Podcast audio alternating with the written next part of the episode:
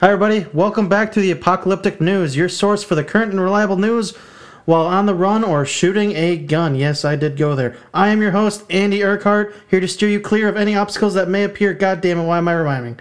We may be at the end of times, but that doesn't mean we can't have a good time. Okay, I'm gonna stop with it. Okay, Kevin, stop making me rhyme. We have a special guest here today. Please give a warm welcome to Dr. Charles Carter. Dr. Charles, welcome to the show. Thank you, Andy. I'm happy to be here. So, Charles, you are known as the Zombie Whisperer. Can you explain how that came about? Well, Andy, uh, zombies are very misunderstood creatures. Misunderstood. I don't think that is correct. Don't they just grow and and eat people? That seems pretty straightforward to me. Well, Andy, that is a very narrow minded way of viewing them. A zombie does not choose to be a zombie. It was a human, a person, who was bit and then infected and then turned. They can't help it. So why should they be punished for something that they have no control over? That's what led me to found the Zombie Rehabilitation and Institutionalization Bureau, or ZRIB. Unfortunately, we have been the butt end of many harsh jokes because of this, the most popular being, what is a rehabilitated zombie's favorite snack to munch on? Z-rib. But among the mountains of hate mail and blackmail and death threats, we have actually received one or two letters of, from family members thanking us for working with their loved ones. The point is, we take the zombies and turn them into a contributing and functional member of society.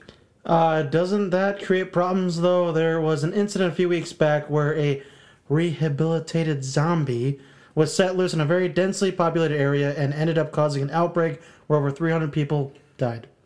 We have had some setbacks, of course, and our government funding drastically declined after that. But on the bright side, we did end up with a lot of new patients. Uh, okay, well, is that really smart, though? Wouldn't it be much more convenient to simply put a bullet in the brain?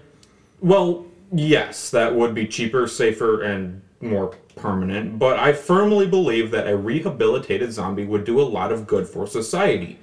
I mean, let's be honest, no one would want to rob a bank that was guarded by a patrol of zombies. Uh, I don't believe anybody would want to bank at a bank patrolled by zombies.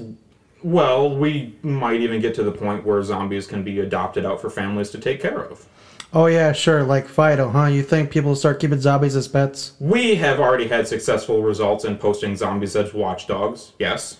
Ah, yes, I remember reading about this last week in the newspaper, no doubt. The zombie bit a burglar who then turned, which killed the family and caused an outbreak, which also resulted in the deaths of, oh, you know, about only 487 people and wiped out an entire town block before being destroyed by the National Guard. The, the house was not robbed. I, I, I'm not convinced. You're not very convincing. Well, as a demonstration to hopefully change your mind, I actually brought along a long term patient of ours. You what? Please, bring him in.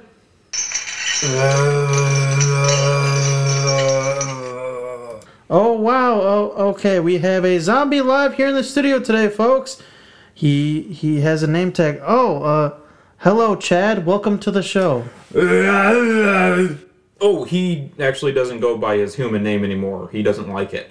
He prefers his zombie name now, which is actually great because one of the first steps to rehabilitation is acceptance.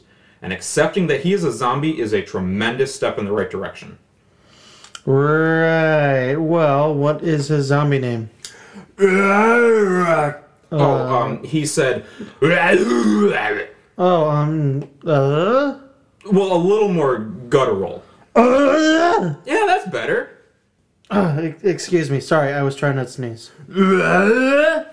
What did he say? He said he's very honored to be here. I'm glad to hear that, but that's all the time we have for today, unfortunately. So thank you, Dr. Charles, and thank you, Chad. What? What was it? Something I said? He doesn't like his human name. Oh no. Security! Security! He's getting loose.